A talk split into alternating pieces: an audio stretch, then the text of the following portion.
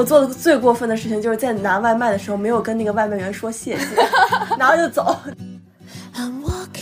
但是是商家可以扯皮的空间特别大的一个事儿，就是做美甲。那我感觉我们已经被这种东西给吓怕了。你要用好的洗发水还是不好的洗发水？然后我果断说，给我来那个最不好的洗发水。就是他开着车送外卖，副驾驶上坐着他女朋友。我们是有一点瞧不起服务行业的这个阶级的感觉，对，就是会有一种把他们当做弱势群体的感觉。服务带有的人情味会更多。对我感觉人们就是会对有人情的东西，我们也会产生更多的人情来对待它。就消费者对服务体验的风险程度的认知变得更加客观清醒了，这个容忍欲变得更大了。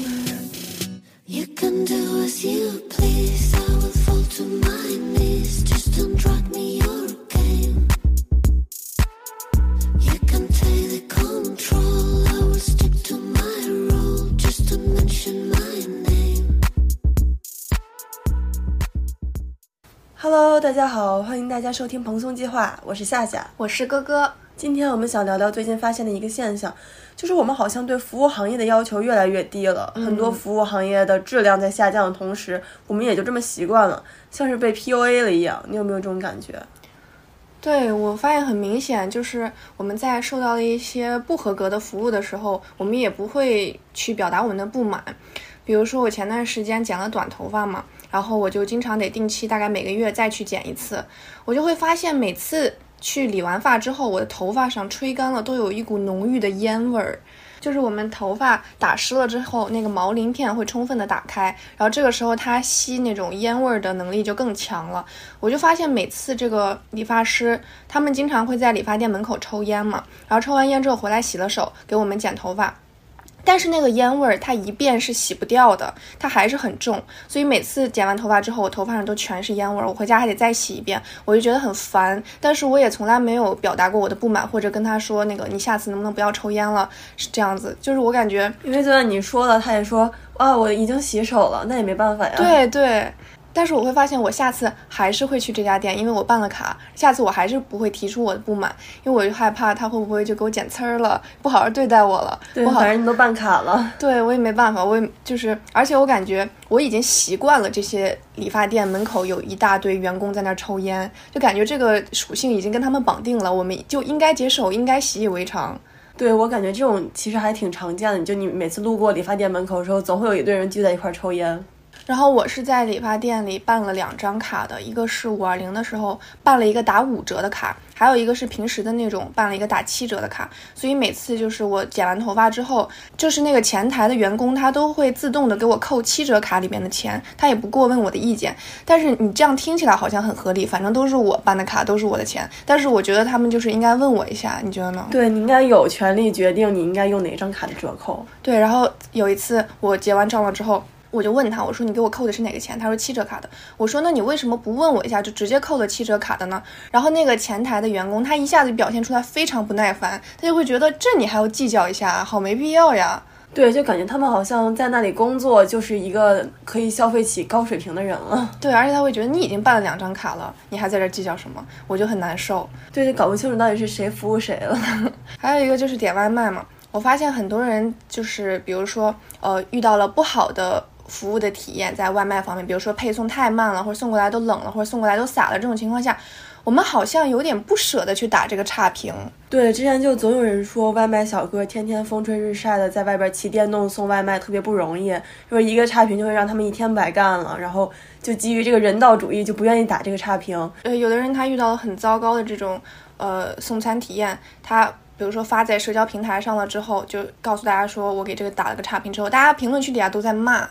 就都在骂说这个，你知不知道你这样小小的一个举动，这个外卖员他会遭受多大的后果之类的。但是我看人家好像是妈妈过生日，然后订了一个蛋糕送过来，说这个蛋糕已经不成样子了，然后因为这个才给打了一个差评的。那真的很值得打这个差评了。对啊，这样真的很糟心。而且像对于我们这种女大学生来说，这种差评就更不愿意打了，就是有一种大学生的素质要比较高一点。对对对，有一次我点了一个黄焖鸡，然后他送完了一个多小时，就是按照那个如果我买了准时保的话，他应该赔我五十多块钱那种的，但我没买。然后当天也是冬天嘛，然后我巨饿，我打开我的黄焖鸡都结冰了，然后我也没有差评。我做的最过分的事情就是在拿外卖的时候没有跟那个外卖员说谢谢，拿了就走，拿了我就转身就走，不要想得到我一声谢谢，真是好过分的事情啊！对啊，那现在就是大学生已经卑微到这种程度了。我我就觉得我们是不是被道德绑架了呀？在这件事儿上，我觉得是。哎，但是现在就是美团外卖出了一个新功能，我不知道是不是新功能啊，反正最近在小红书上特别火，就是一个美团判官的功能。嗯，就是有的顾客要退款和差评嘛，然后商家或者是骑手不服，然后就跟他 battle，然后你就可以看到他们俩的订单和对话，然后你判断他俩谁说的对。如果判断顾客说的对的人多，就会给顾客退款，就像闲云小法庭那样的。哦。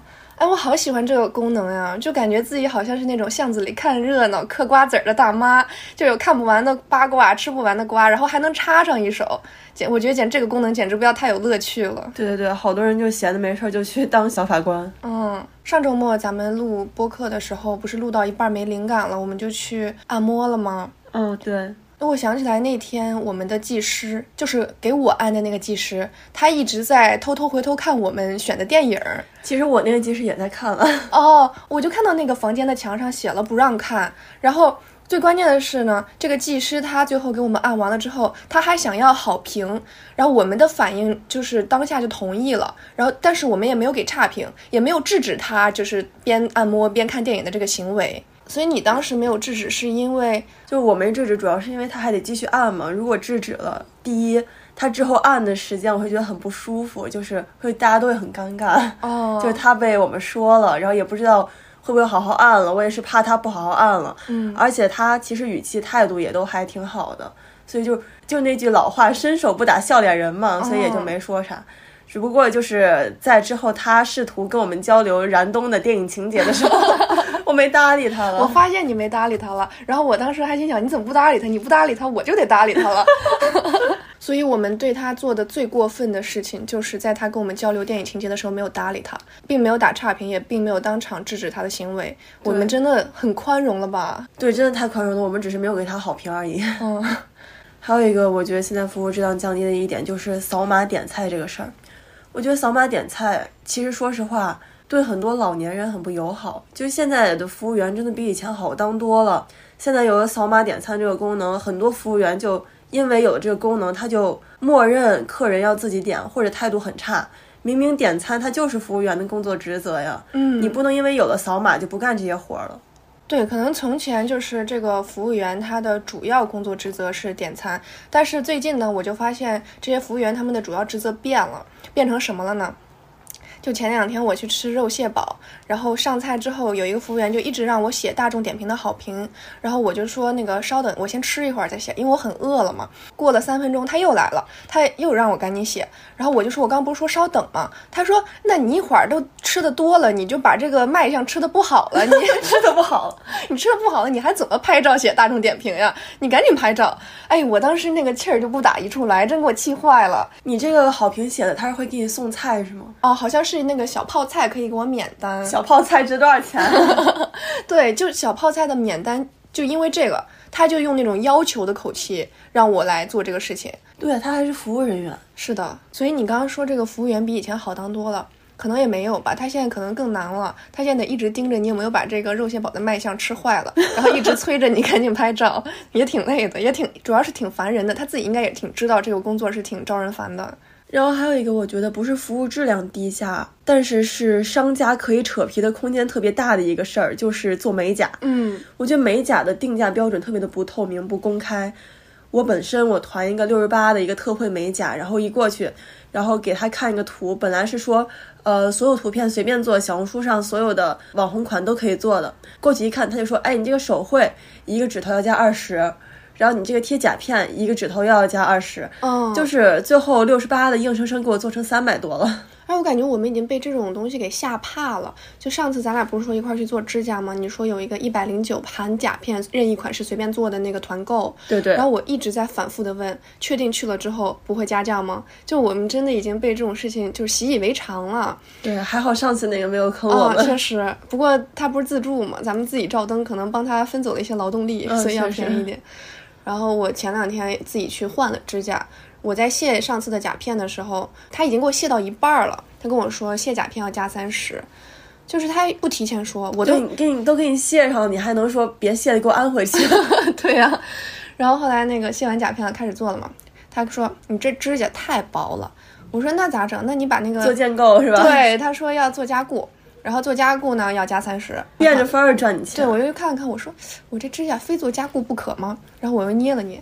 我就不知道是他刚才跟我故意磨的这么薄呢，还是我的指甲确实就是已经变得这么薄，必须要做加固。最后没办法，加固加三十，卸甲片加三十。我做的是一个短甲，用本甲做就可以了，就只有一个无名指上有一个小珠珠，你知道吧？小珍珠。我给他看了那个图之后，他说：“那你这个就算款式了，就不算纯色。”加了一个小珍珠。对，哎，我真的是就很烦这种。我们学校对面的那个理发店。我之前去的时候，我之前和我前男友去的时候，就是说去我去洗个头发，他剪个头发。我洗头一般在别的理发店是三十块钱嘛，洗和吹。我去了那之后，他就问你要用好的洗发水还是不好的洗发水，然后我果断说给我来那个最不好的洗发水，我不可能让他给我加一点钱。然后洗完头发之后，他说你这个头发漂太多次了，上点精油吧。我说不用上，我回家自己上。但是最后不知道为什么这个三十块钱还是变成了九十块钱。然后你知道我为什么没有跟这个商家争执我这三十变成九十的事儿吗？为啥？就是因为我前男友跟我一块儿，他剪个头，就就男生剪短一点的头，嗯，然后最后给他剪的奇丑无比。然后剪完了之后说，我也不太清楚那叫什么，就反正照个灯，你知道那叫干啥吗？照灯？对，照灯好像是涂点蛋白，什么蛋白，让你的蛋白更加的啊，男的还有这些东西？对，我也不知道这是啥，反正就照了一下。你猜多少钱？一百打住了，六百，就是有病，有病，就是一个男的把头发剪短了一点，然后随便照了个不知道什么的灯，变成六百，所以我那三十变九十，突然就变得不值一提，我也懒得跟他争执。然后最后我这个前男友他看了一下，他觉得人家给他剪的太丑了，然后我也很不耐烦，我说那咋办？那咱直接进去推了吧。然后最后他就把头发全推了，推成了一个那个板板寸，或者是叫秃头。我们那天出来之后就想，我们花了六百块钱推了个板寸。那你们咋花这么多钱还觉得无所谓啊？也不是无所谓，肯定心在滴血，但是。我们为啥不敢争执呢？因为之前听说过 KTV 去了之后自带酒水，然后商家就不让，商家也想赚那个酒水的钱，他不可能只赚那个 KTV 包房的那种小时费嘛。消费者去了之后自带了酒水，他就一定要喝自己的，还把那个什么法律搬出来说，就是可以自带，然后跟商家争执，然后最后商家就直接呃掏出那个棒球棒把人家打了一顿。哦，我记得这个新闻。啊，对我当时看了觉得特别恐怖。然后我就不敢跟那个理发店争，确实这也是人身安全考虑。还有，我觉得服务行业里边的奢侈品，服务行业里的爱马仕就是这种一对一的私教课。我之前准备出国留学嘛，就报了那个一对一的雅思课。这个老师呢，他就特别喜欢让我课上做题，然后做完题讲题。但是你知道，比如说阅读课做一篇阅读，起码要十分钟左右。然后做完之后，他再给我讲，就是我就有观察过，我做的时候他在干嘛呢？他也没有看那篇阅读。我做完之后，需要他开始给我讲的时候，他才去现看我这是怎么错的，我这个阅读是讲的什么。然后我就觉得，那你做的时候是他在玩手机吗？哦，他在回复别的学生问他的问题。哇，就是赚着你的钱给别的学生答疑。是的，然后后来也有过，就我问他一些题，然后他说我打字给你讲吧，因为我现在在给别的学生上课，然后好像又让我找到了一点点平衡，你知道吗？后来有提过，我说老师，要不我提前把这些题做好，你先告诉我一下下节课我们要讲哪些，这样我们下节课效率能高一点嘛？他就说不用，他美名其曰说这个上课做题呢，可以体现出来我的思考痕迹，这样上这个私教课一对一的这个课效果才会更加的好。就怎么说？我觉得也是有一点点道理的，因为可能我们提前做完这个题再去上课的时候，就有点忘了。对，但是就是你虽然是这么说，但是肯定心里还是不得劲儿。确实啊，因为这玩意儿八百块钱一个小时，哎。对，然后你花了可能一半的时间在做题，我就感觉我做题的时候好像在大街上撒钱一样，特别心里特别不得劲儿。刚才我们正录这期录到一半呢，那个录音就直接被暂停了。我收到了一个上门取件的这个快递员的电话。就我会发现好几次了，这退件儿他上门取件儿，他不按照时间来。对，好多就是你定的是一点到三点，然后他十二点给你打电话这种。比如说他今天一共要在我们小区里面取十个件儿，这十个件儿分别分布在五个不同的时间段。大早上我定的晚上他让他来取，他大早上就给我打电话问我能不能改一下时间，上午来取。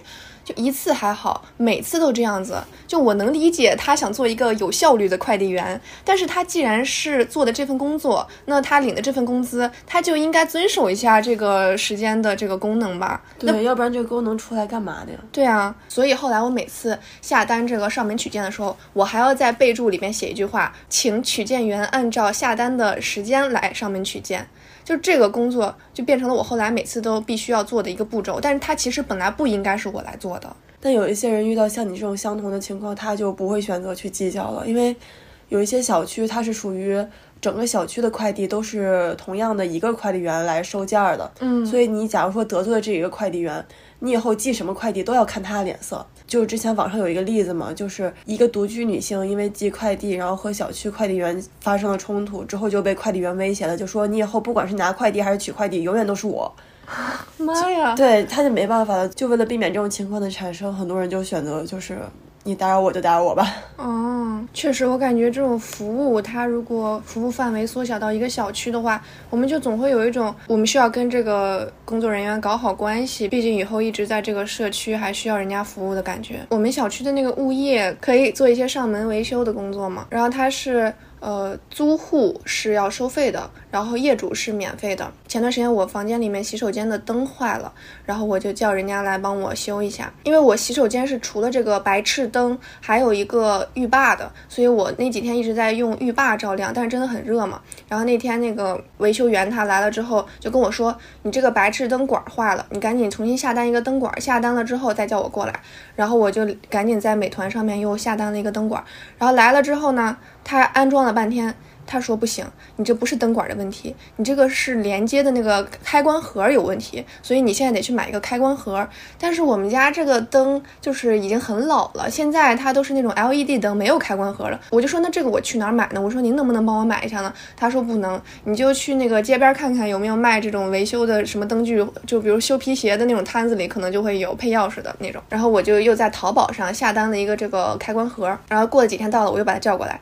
他说这个又不行了，为什么呢？因为我这个灯管必须要捏碎了才能换新的进去，反正就来来回回好多次，他就让我买了又买，但是全都买错了，但是全都是因为他说错了我才买错了，所以我就白花了好多冤枉钱。那我为什么就是没有跟他起争执呢？就是因为。他一直是在用那个浴霸的光来帮我判断这个呃白炽灯是哪儿出了问题的，然后他一直就是照着那个浴霸帮我做维修，我就觉得看他很可怜，因为就他已经被热的一直汗流浃背了，所以我就不忍心去苛责他了。但浴霸照明也比那个灯管照明要费钱费电呀，他还费你这么多电呢。还有一次是在火车站里边排队出来之后，呃排那个出租车嘛，我排了半天。上车了之后，那个司机就一直对我非常的不耐烦。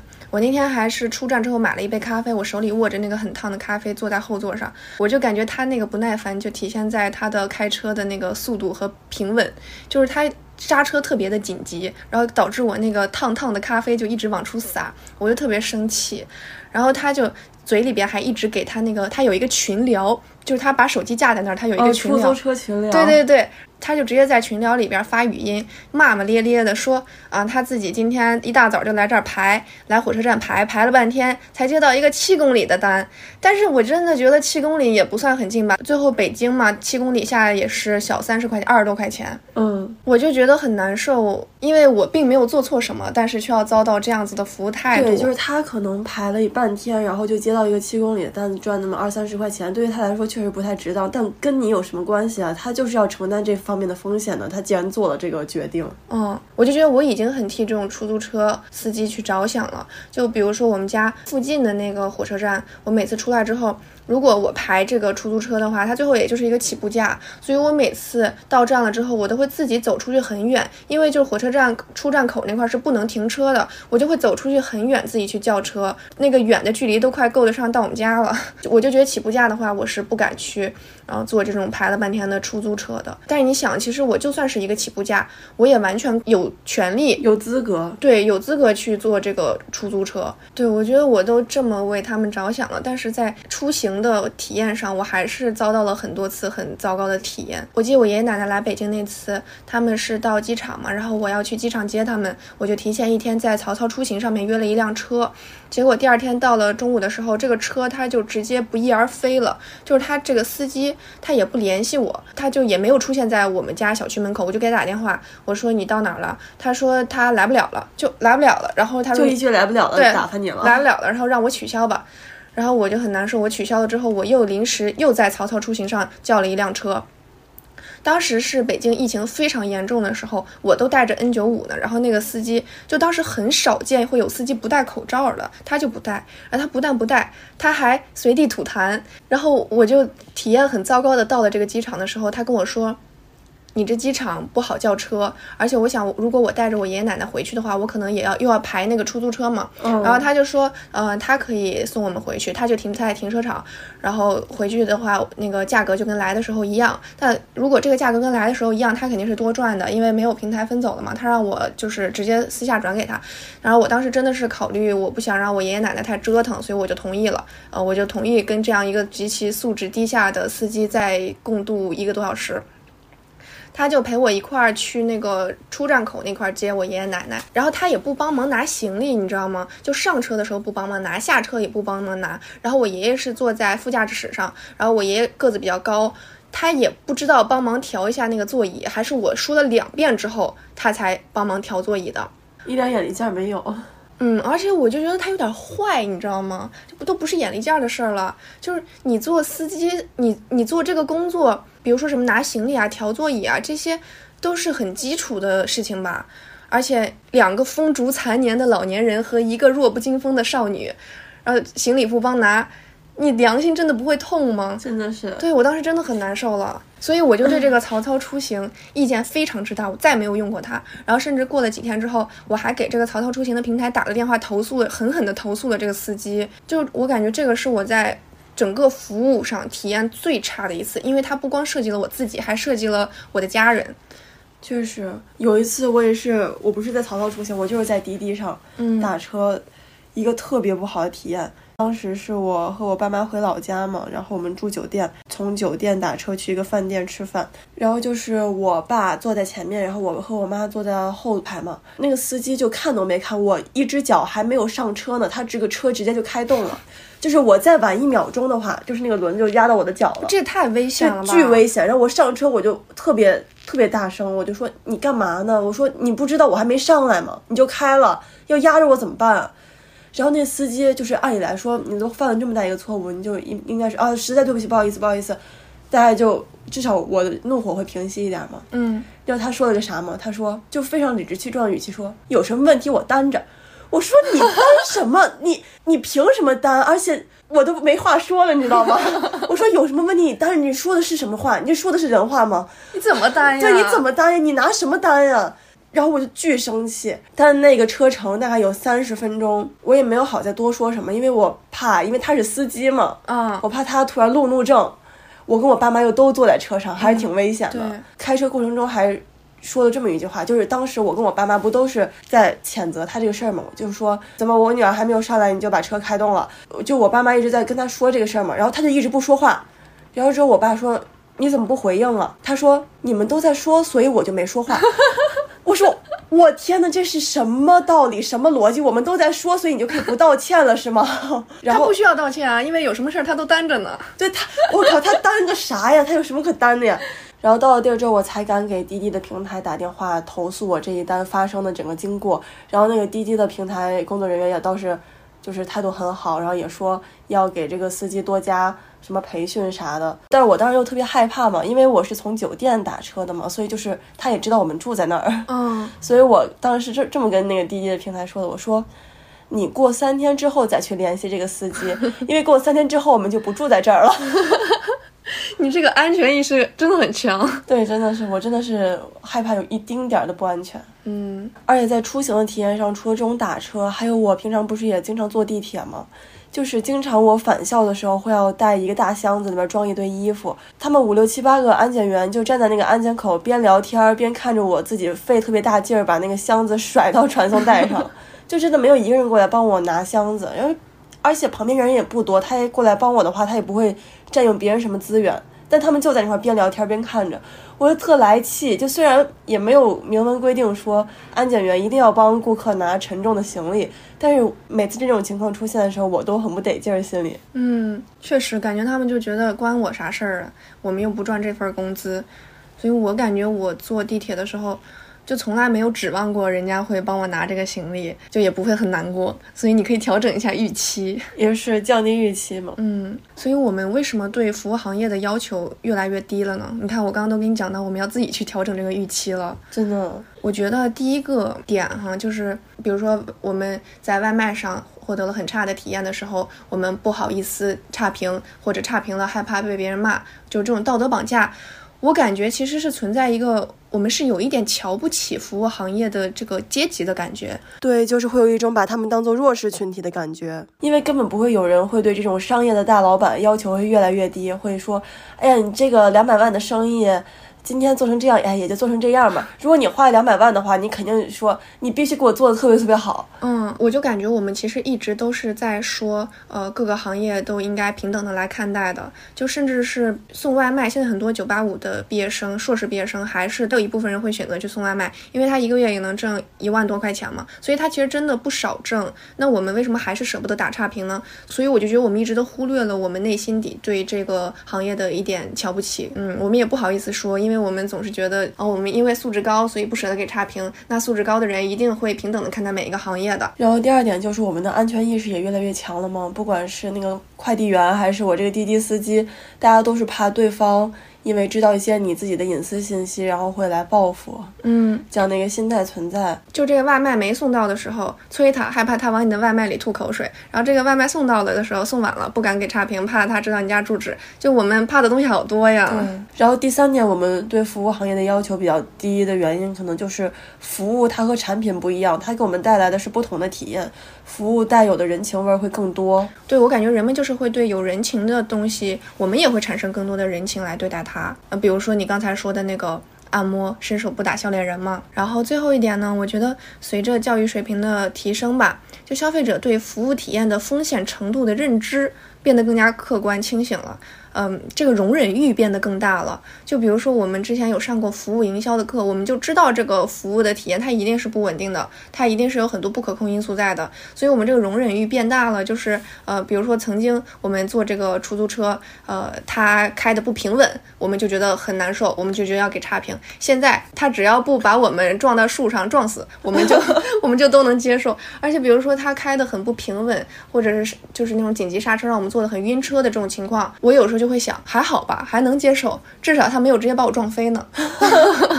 我们经常，比如说去做按摩的时候，我们会看到那个一开门一进这个店，这个店员就会对我们微笑呀、鞠躬呀，问你要不要喝热水啊，然后给你递上拖鞋，就是服务非常的热情，然后非常和善，服务全程脸上都挂着微笑。我，但是我经常很明显的能感觉出来，嗯，他们。仅仅是因为工作要求他们这么做，他们知道自己是做服务行业的，所以他们就是呃需要有一个良好的服务态度。比如说，嗯，国外的服务人员，你可以看出来，他们如果给你的服务很好，那说明他们是发自内心的快乐、热爱，所以他们的服务很热情。比如说，你去那种欧洲型的那种游轮上面玩，游轮大概是七八天吧，然后到了最后一天的时候呢，你在那个自助餐厅可以看到所有厨师在游行，他们一个一个排成一排走出来，然后走成一队，跟大家打招呼，跟大家问好，然后跟大家道别，所有的乘客都在为他们鼓掌，就是感谢他们这几天用他们的。热情，用他们对这个美食的热情、服务的热情、行业的热情，给他们带来这些美味的饭菜。然后我当时看到那个画面的时候，我就真的被感染到了，被游客对他们的态度感染到了，也被这些厨师自己绽放出来的热情感染到了。就可以理解为海底捞的服务员，他们经常也给大家带来很热情的服务。就比如说你只要是长头发，他就给你送个皮筋儿，然后基本上是有求必应的那种。嗯，然后后来我就看到，这是因为呃海底捞会给这些服务员们分股份，所以他们就也有一种发自内心的对这个工作的热爱在了。因为这个东西不是说他们喜欢或者怎样，这个东西就是可以给他们带来直接的利益，这样也是一种从内心里面就是内在驱动的感觉上是跟那种因为要求而这么做的区别是很大的。但是我感觉在国外要求也束缚不了他们任何，比如说国外的送外卖。就是这个外卖员，他是可以用各种途径送的，比如说开车，呃，坐地铁，甚至走着去。就是这些外卖员，他们开车边遛弯边看风景边送外卖，就极其之慢。然后到楼下之后会非常的着急，一直催你，只要你一分钟以内没有下去，马上第二个电话就打过来了。而且他们根本就不害怕投诉，就是因为很多是中国的外卖平台嘛，他们也害怕招不到这种，他们也会害怕招不到国外的外卖员，所以就有点就是讨好着他们的感觉。甚至还有那种外国人，呃，外卖员他带着女朋友送外卖的，就是他开着车送外卖，副驾驶上坐着他女朋友，就给人一种外卖员才是爷爷的感觉。因为这些外卖员他们就觉得我的时间才是最重要的，钱不重要。而且国外点外卖比国内点外卖还要贵很多，就是你要给外卖员百分之多少的小费，就你点个麦当劳，总价都能奔着一百刀去了。对呀，所以在国外的这种服务，它就是很奢侈的。我之前听说过，就是修空调这种，就我们刚刚讲的那种维修，就他只要不乐意，他就可以一直不给你修，就直到哪天他有兴致给你修了，他才会过来给你修。你拿他没有任何办法，什么时间节点根本就卡不了。